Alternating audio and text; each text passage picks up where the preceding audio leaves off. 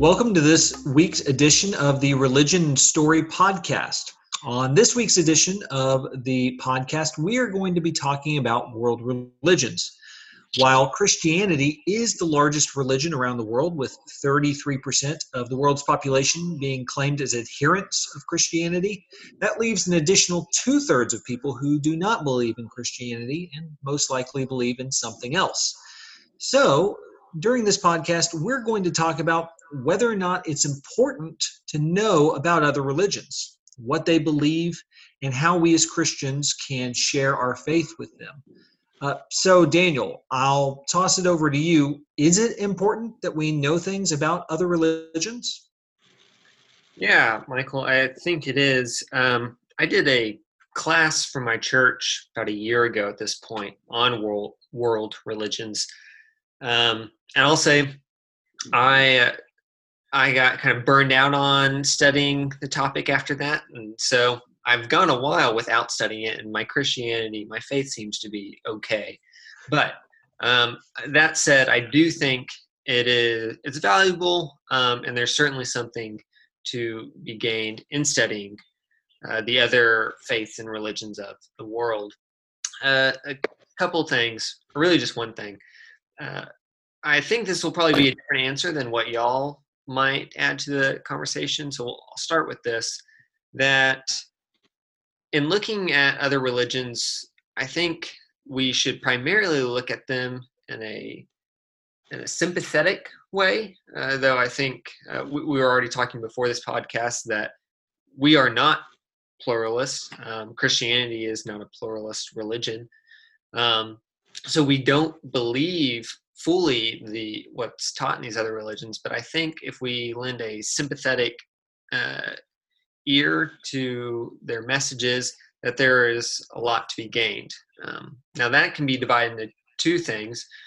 Uh, one when people say this they often bring up examples like if you look to buddhism um, or other eastern religions you'll see an emphasis on meditation and that's some that emphasis in those practices are something that we can incorporate into Christianity to help our own spiritual disciplines. And I think that's great. Um, a second thing, though, is saying, yeah, getting sort of practical advice from these other religions, that's certainly useful. But I would take it even further to say there are ideas um, and truths and wisdoms that these other religions might have to offer um, that we can hear from and, and learn from. Um, so that's one, and y'all may have some pushback for that. But before y'all uh, y'all tear that apart, let me hear from y'all, Stephen. Um, what do you think? What is there value in studying other religions, uh, and what would that be? Right. So beyond looking at the benefits that we can reap from looking at examples of other world religions. Uh, you named a few, and I think that you can even look within Christian groups, uh, whether they're part of the church or not. Uh, there are uh, people going to uh, above and beyond the social norms that distinguish them. Uh, so you mentioned Buddhist, Hindu, or Hindi religion that they meditate. Uh, you might look at the uh, Islamic faith and see that they are extremely devout with uh, whether it's ritualistic uh, habits or if they are going into a devout prayer cycle, fasting, things like that. Um, one thing I would point out that um, I think uh, gets a bad reputation for what they do is the modesty that is promoted within uh, those religions where they and they also have a much more rigid definition of their gender roles. Um, obviously like i said it has a bad connotation that goes with it because they can take it sometimes way too far even past what we would consider extreme. Um, but and i mentioned other Christian faiths that we can look and see their practices taking to extremes. I think many people would associate Amish with their minimalistic lifestyle and um, how they distance themselves from uh, lavish living.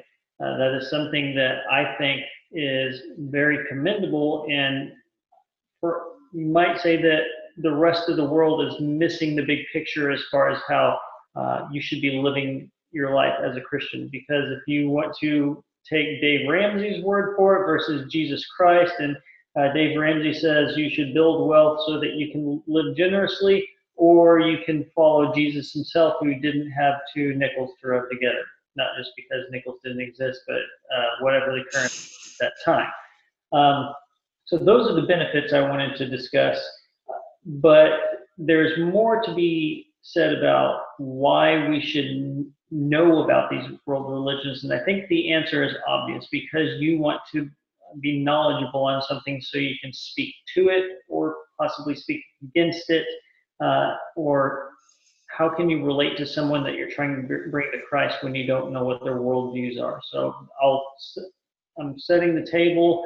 Uh, Michael, what do you think are the best benefits of being knowledgeable about a world religion? Yeah, so uh, Stephen, I, th- I think you're exactly right that part of the reason why we want to be knowledgeable is so that we can talk to these people. Uh, imagine um, any friendship where you don't spend any time trying to get to know the person, uh, trying to engage in the things that they care about. Um, that's not a good way to have a relationship with anyone. And so, part of uh, bringing people to Christ is having genuine relationships with them, a relationships that even if they don't come to Christ, you still want to pursue. And so, getting to know people includes getting to know their faith. Now, I would say here that um, we should take the religious claims of other groups seriously. And part of that, uh, part of taking them seriously, is realizing that for most other faiths, not all of them, but for most of them, they make exclusive claims as well. Um, Christianity is not the only religion that makes exclusive claims. And so when you have those on the outside who say, you know, why can't all of the different religions get get along? Christianity is the only one that it thinks that it's the you know the only way, truth, and life, uh, to quote Jesus. Um, well, actually, other religions believe that too. That, that there's an exclusive nature, uh, that they are God's chosen people. Um, so, or that God doesn't exist. Uh, so, to the extent that we are taking them seriously, we meet them in their own terms and uh, we are able to talk about our own faith and talk about their faith on the level playing field because uh, we're using the same vocabulary or we're able to address the, the realities of their faith. Now, of course, as I'm saying this, it's also helpful to remember. Um, I'll give credit where credit is due. The the uh, the textbook that I used for my Living World Religions class was called Neighboring Faiths, and each chapter would would tell you about the different faiths and then it would have a section at the end called if you meet a jew or if you meet a muslim uh, as as a christian. And one of the first things it would usually say is something to the uh, something like now if you meet someone uh, who is of this faith they might actually not believe all of these things uh, in the same way within the christian faith you think that you know about what different christian groups believe but when you talk to individuals they might not know that.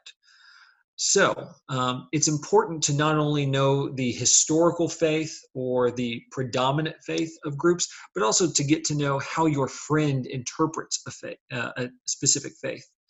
Uh, maybe they are they're not a practicing member of that faith, but they still hold certain parts of it uh, to be important. Um, Stephen, I, I want to pick apart something that you said earlier, though. Um, thinking about uh, our uh, Amish Christians. So the reason why they take vows of poverty and, and don't take on you know new technologies, things like that, is because they believe that's what Jesus said. Um, and so there's a difference between seeing what different Christian groups say about something because they believe Jesus put this forward, and then comparing that to the wisdom that comes from other faiths.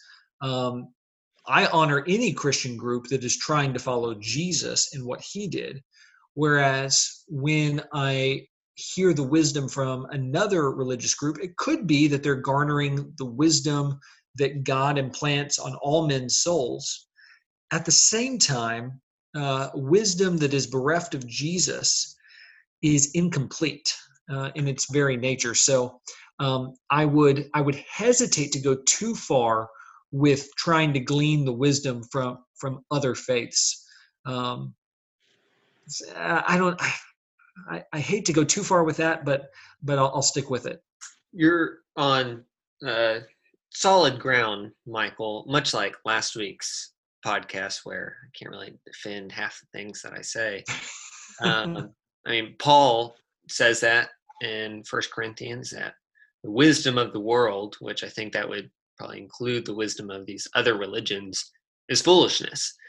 Um, that said, I think uh, what we're looking at with Paul there is certainly hyperbole um, to to look at any sort of secular wisdom or wisdom from other religions and call it all foolishness. I, I don't think most people would um, would agree to that.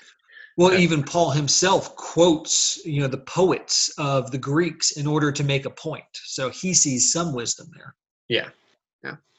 Um, so yeah, Michael, you you uh, gave a little bit of feedback there, Stephen, and uh, Stephen. It actually sounded like you agreed with me more than I thought you would.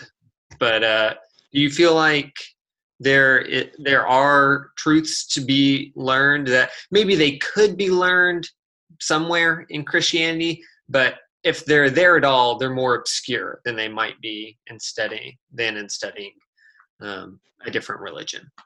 Does that seem fair, or do you disagree with that? I don't necessarily think that there are truths to be learned from other world religions that we haven't uh, that haven't been revealed to us through uh, God's word. I think the things that I mentioned are things that these other groups or world religions have taken from Christianity and they just do them better than Christians do. And that nobody said that. Is it possible that uh, somebody can take the things that they think are important out of Christianity, what God has commanded us to do, they tweak it to the way they want it, and then outperform uh, a few of the aspects of it. And I think that's exactly what's happening. Um, Michael, you had mentioned uh, that there are those that um, uh, well, you may come in contact with people that just don't even believe in God. And so I, we also need to recognize that atheism is a religion that is out there. And what could be, I was going to throw this out there, what can we gain from atheism? Uh, but I want to tie it back to what Daniel's asking about. They, they don't have anything new that God didn't reveal. Everything that all of our wisdom, this is, I'm basically giving a summary of Ecclesiastes, where there's nothing new under the sun, that God has revealed these things to us, and the wisdom and morals and the logic that is used by the world was either distorted by Satan or has been taken from God. So it, that's really all there is to it. Yeah. So what want to kind of, I'm trying to explore in my mind, you know, what are the different attributes of of neighboring faiths that uh, we would consider worthy of our thought, maybe emulation, if we want to put it that way. So I'm thinking about Stephen. You brought up the uh, the devotion of the Islamic faith. You know, the uh, the, the, very word means submission. Um, the modesty. Uh, perhaps we're thinking about the you know uh, the pious religions where they you know they put a lot of effort into following their faith. Um, I think that that you know certainly piousness uh, is something that Christians should think about. Um, but for for all of those things, um, you know, we, we could kind of go down the line and we could see how um, any any one of those different things that we think that we should follow after, like oh they do this really well over there, we should be cautious in that uh, perhaps by being so focused on modesty that we actually make modesty into a god um, that we make it into a higher power than it actually should be that that we give it um, that we set it up on the throne or being pious we put that up on the throne which christians can do too um, rather than putting god on the throne. So uh, we, we shouldn't take it too far as to say that you know because these people you know really care about modesty that you know we need to go go with it to that degree. I think that um, we would all agree that uh, th- some radicalism within some religions is prompted by um, their the the adherents' inability to separate out um, some radical vision of their faith, whether Christian or uh, Jewish or Islamic or whatever, from um, the core teachings of, of of what their religion actually preaches. Um, I agree. I, go ahead. I'm just going to say that that that is how followings happen. Is if you feel passionately about something, you are going to follow that passion. And so, uh, if you feel passionate about Christ, you'll be a Christian. Or if you feel specifically passionate about worship, you may join a charismatic uh, worshiping church. Um, and that, if you feel passionately about something that was ingrained in you, you're you're going to follow the religion of your family or your parents. And so that is something that we need. That's a, our listeners are going to take something away. Think about what uh, your passions, how they were developed, and then maybe reconsider where you might be somewhat biased towards your in, in your belief structure. Yeah. So let me uh, let me put this this out here as well. Um, recent, my uh, Dana, you mentioned you know teaching this as a class. Um, my my church congregation did this as a class maybe a year and a half ago. Um, yeah, it's probably been about that long. And I remember as we were going through the study, each week we went through a separate uh, religious faith, and each week I was able to pull up on Google Maps somewhere in Nashville where this group was worshiping. Um, I think that we have an idea in our minds that um, that Judaism is far away, that Islam is far away, that uh, Hinduism is far away. You know, go down the list of religions, and that each one of them is a is a significant faith, but in another land, somewhere somewhere across the globe when in fact, while they're not huge in numbers, these uh, people who adhere to these religions are moving to our cities, to Austin, to Little Rock, to Nashville, and to all all the other cities, and uh, and mainly it is to urban metropolitan areas. But your chances of meeting someone of a neighboring faith are significantly higher than they were even 30 years ago. Um, how does that change the way that we live? Well, for a lot of people, when um, when you're a single person, odds are that you're going to end up dating somebody that is not the same faith as you, and so that just creeps into all aspects of life right there, especially if that ends up in marriage where you're making a uh, bi-religious, is that a word, uh, family. Uh, so a, mi- a, mixed religion family. Mixed religion family, much sounds much better. Uh, but yeah, uh, how how do you define your family's religious beliefs at that point? So that is just one aspect that just hits me right off the top of the head. Certainly influences your politics and how you view the role of government in um, in your life and in your faith. Uh, and uh, that's very much beyond the scope of this conversation. But oh, uh, but but it's so interesting.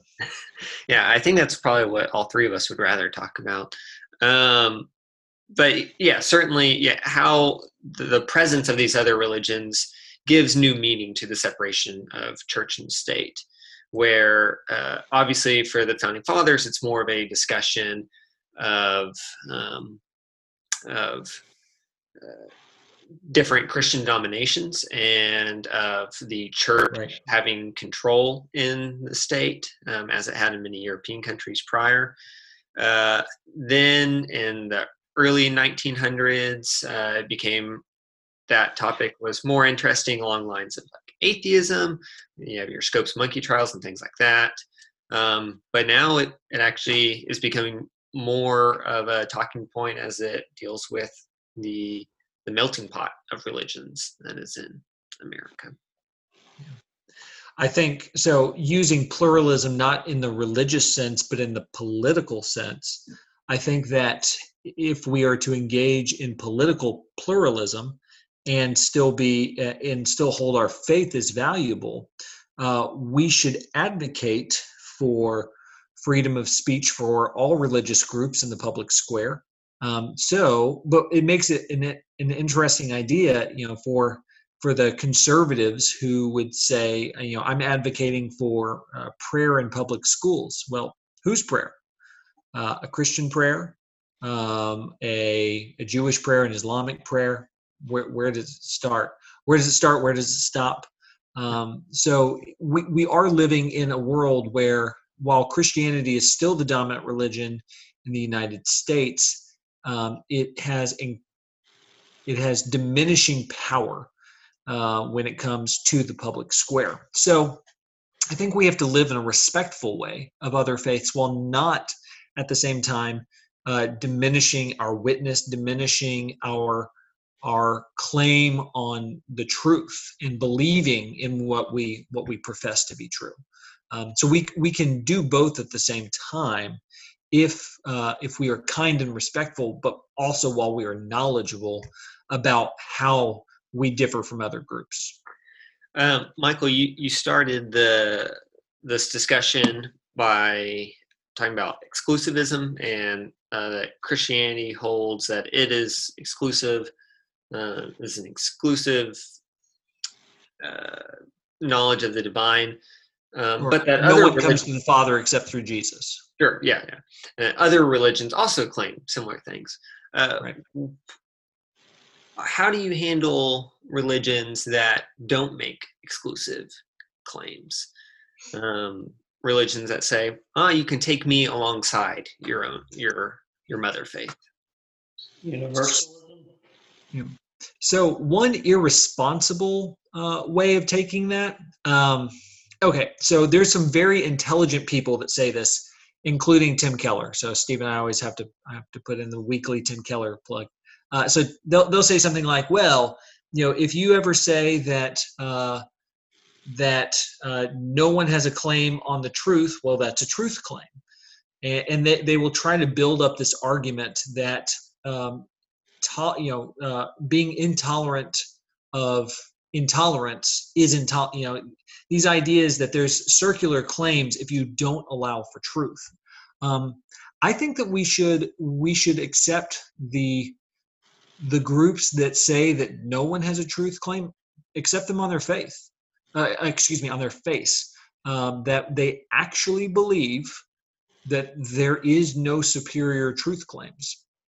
Um, if if you if you don't accept that they actually believe that, then you're just going to talk past them and you won't actually engage with their faith and with what they believe about spirituality. Um, and you'll never be able to have a legitimate, uh, constructive conversation.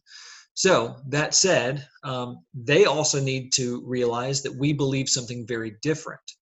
And so, we need to make a constructive case for why uh, why our faith, the faith faith, faith in Jesus, is different. Uh, why it is uh, why it is true.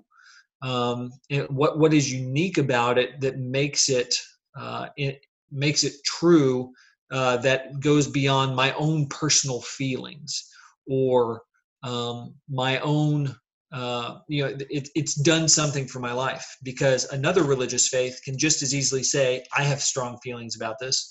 and it's done something for my life. And I kind of expect that other religions have have been special to other people.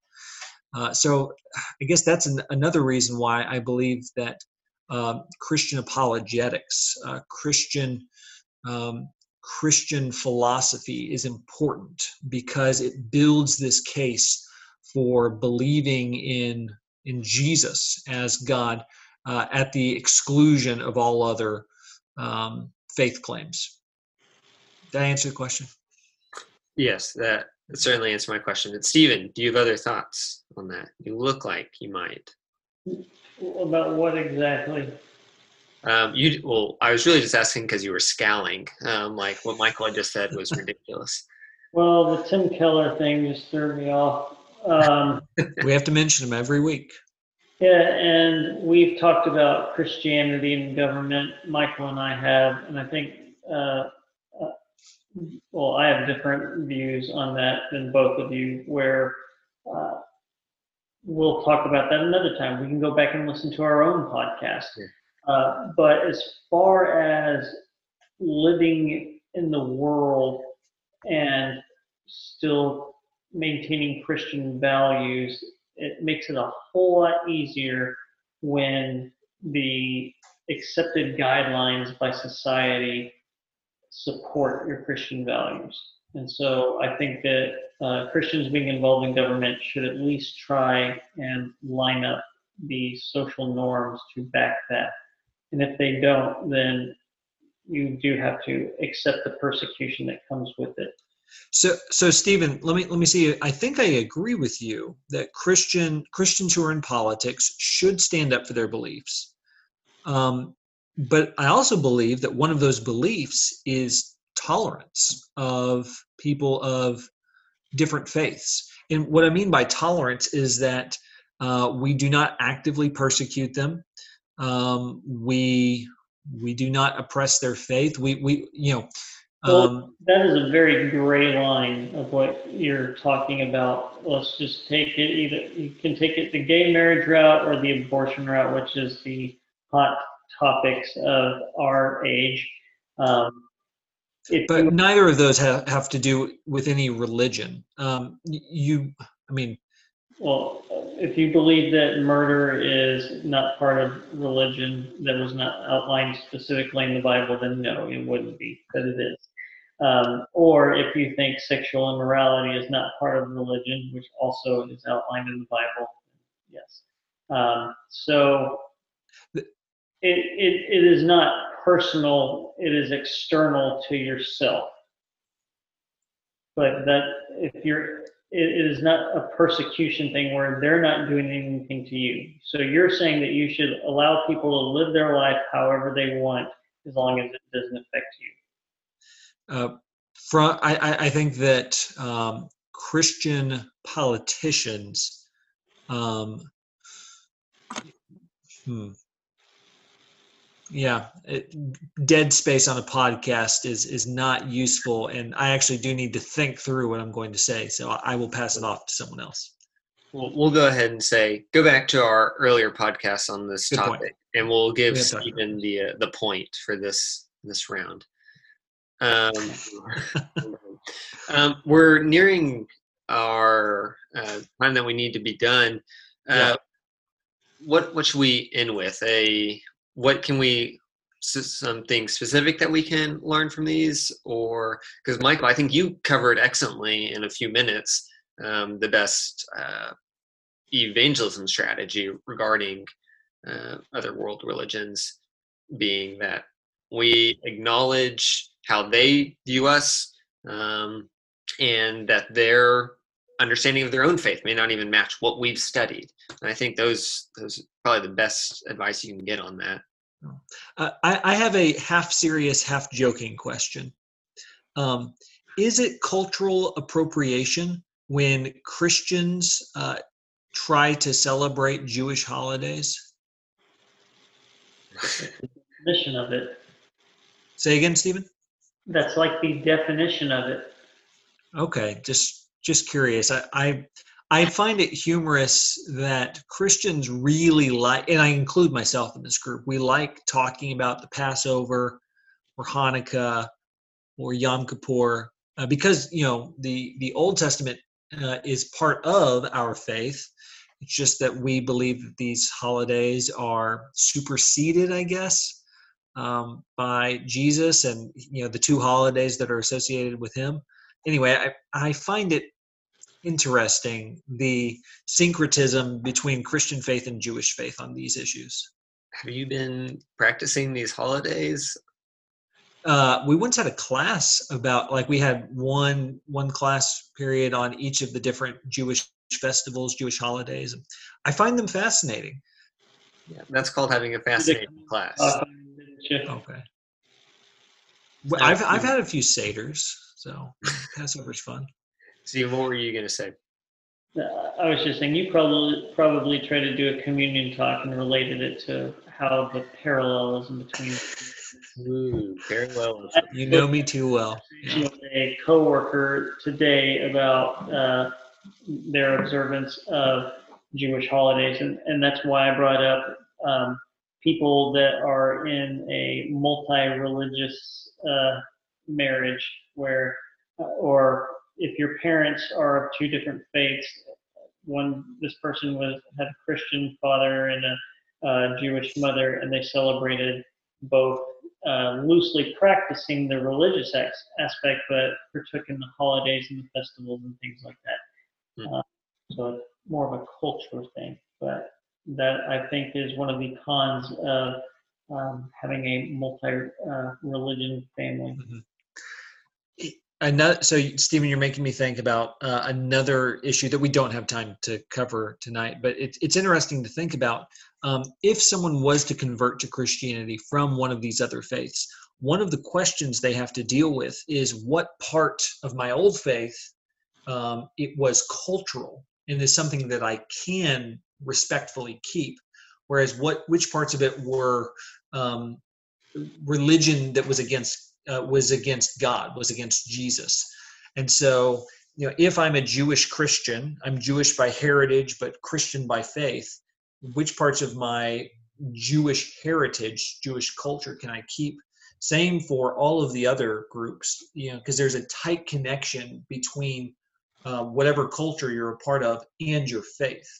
And so um, that also might be a reason why someone might be hesitant to come over to Christianity because not only not only are they abandoning their religion, they're abandoning their parents, their grandparents, their ancestors who have passed this faith down to them for uh, the same reason that um, part of our own faith as Christians has a connection to community. Um, that's not obviously we believe in Jesus above all and that he should trump our community, but it would be foolish of us to say that community doesn't matter. That's a difficult question. You're right, and I'll give my quick two cents on it. That that even applies to someone that switches from one Church of Christ to another Church of Christ, where you're used to doing things your way, and what things must you give up as far as tradition goes, not just from one religion to another. Uh, to create unity with another church. Not I refuse to put my tiny communion cup in the rack in front of me. I always put it back in the tray and I pass, even though no one else in our congregation does that. Someone's gonna get some saliva. Um, that sounds gross. I'm gonna give a, a final comment. Yep. And Stephen and Michael, if y'all want to uh, follow. Um, I, I, like everything that we've said tonight. I think there's a lot of uh, good wisdom, or particularly a lot of good questions to that need to continue to be explored. Yeah. Um, with that said, my, my final comment comment will be slightly in contradiction with some of the things that we've said, um, but I get to end with that. I mean, I guess y'all get the comment after me, so y'all can disagree. Um, but I would say that um, it is important, Michael, you hinted at this earlier, that it's important to realize that other religions are not as similar as we think they are. Um, a lot of effort has been uh, given uh, anyone mildly interested in this topic in the last 50 years to emphasizing the similarities in religions. But I think for most people practicing these religions not in the US, um, that aren't uh, non-Christian religions, not in the U.S., that they make immediately clear, no, our religion, how we view everything, is so different because of our faith.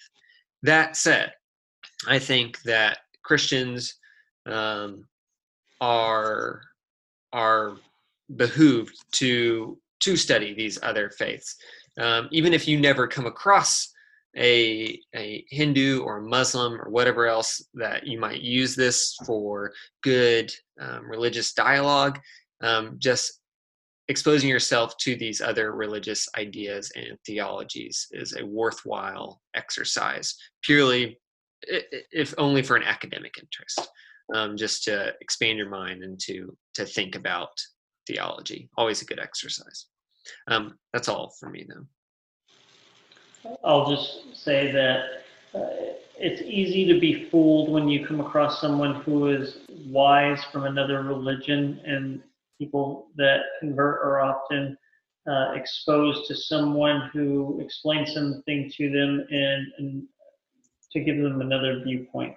And they see that wisdom, but when you really get down to it, their wisdom was taken from somewhere else. And so we need to understand that true wisdom, like Daniel said earlier, uh, the wisdom of the world is foolishness, uh, or the wisdom of God is foolishness to, to those who are of the world. And when we realize that true wisdom comes from God, we'll realize that the bits and pieces of religion that other people have tried to make their own, um, it's stolen, and it still only makes sense if it is put into a godly perspective. Awesome. So um, I don't have any unique wisdom for us to end with. I, I will end with uh, reminding our listeners of two resources. If you're interested in reading more about uh, Christian perspectives on world religions, uh, the first book that I mentioned earlier is called Neighboring Faiths uh, A Christian Introduction to World Religions by Winfried Corduan. Uh, that's C O R D U A N. And uh, one from our fellowship is uh, called Significant Others Understanding Our Non Christian Neighbors uh, by Monte Cox, who is a Harding professor. And uh, there's even a, DVD series that can be used in Bible classes um, to go along with that, which I, I would recommend. So, with that, we will end our podcast. Thank you for listening, and we look forward to talking to you next week.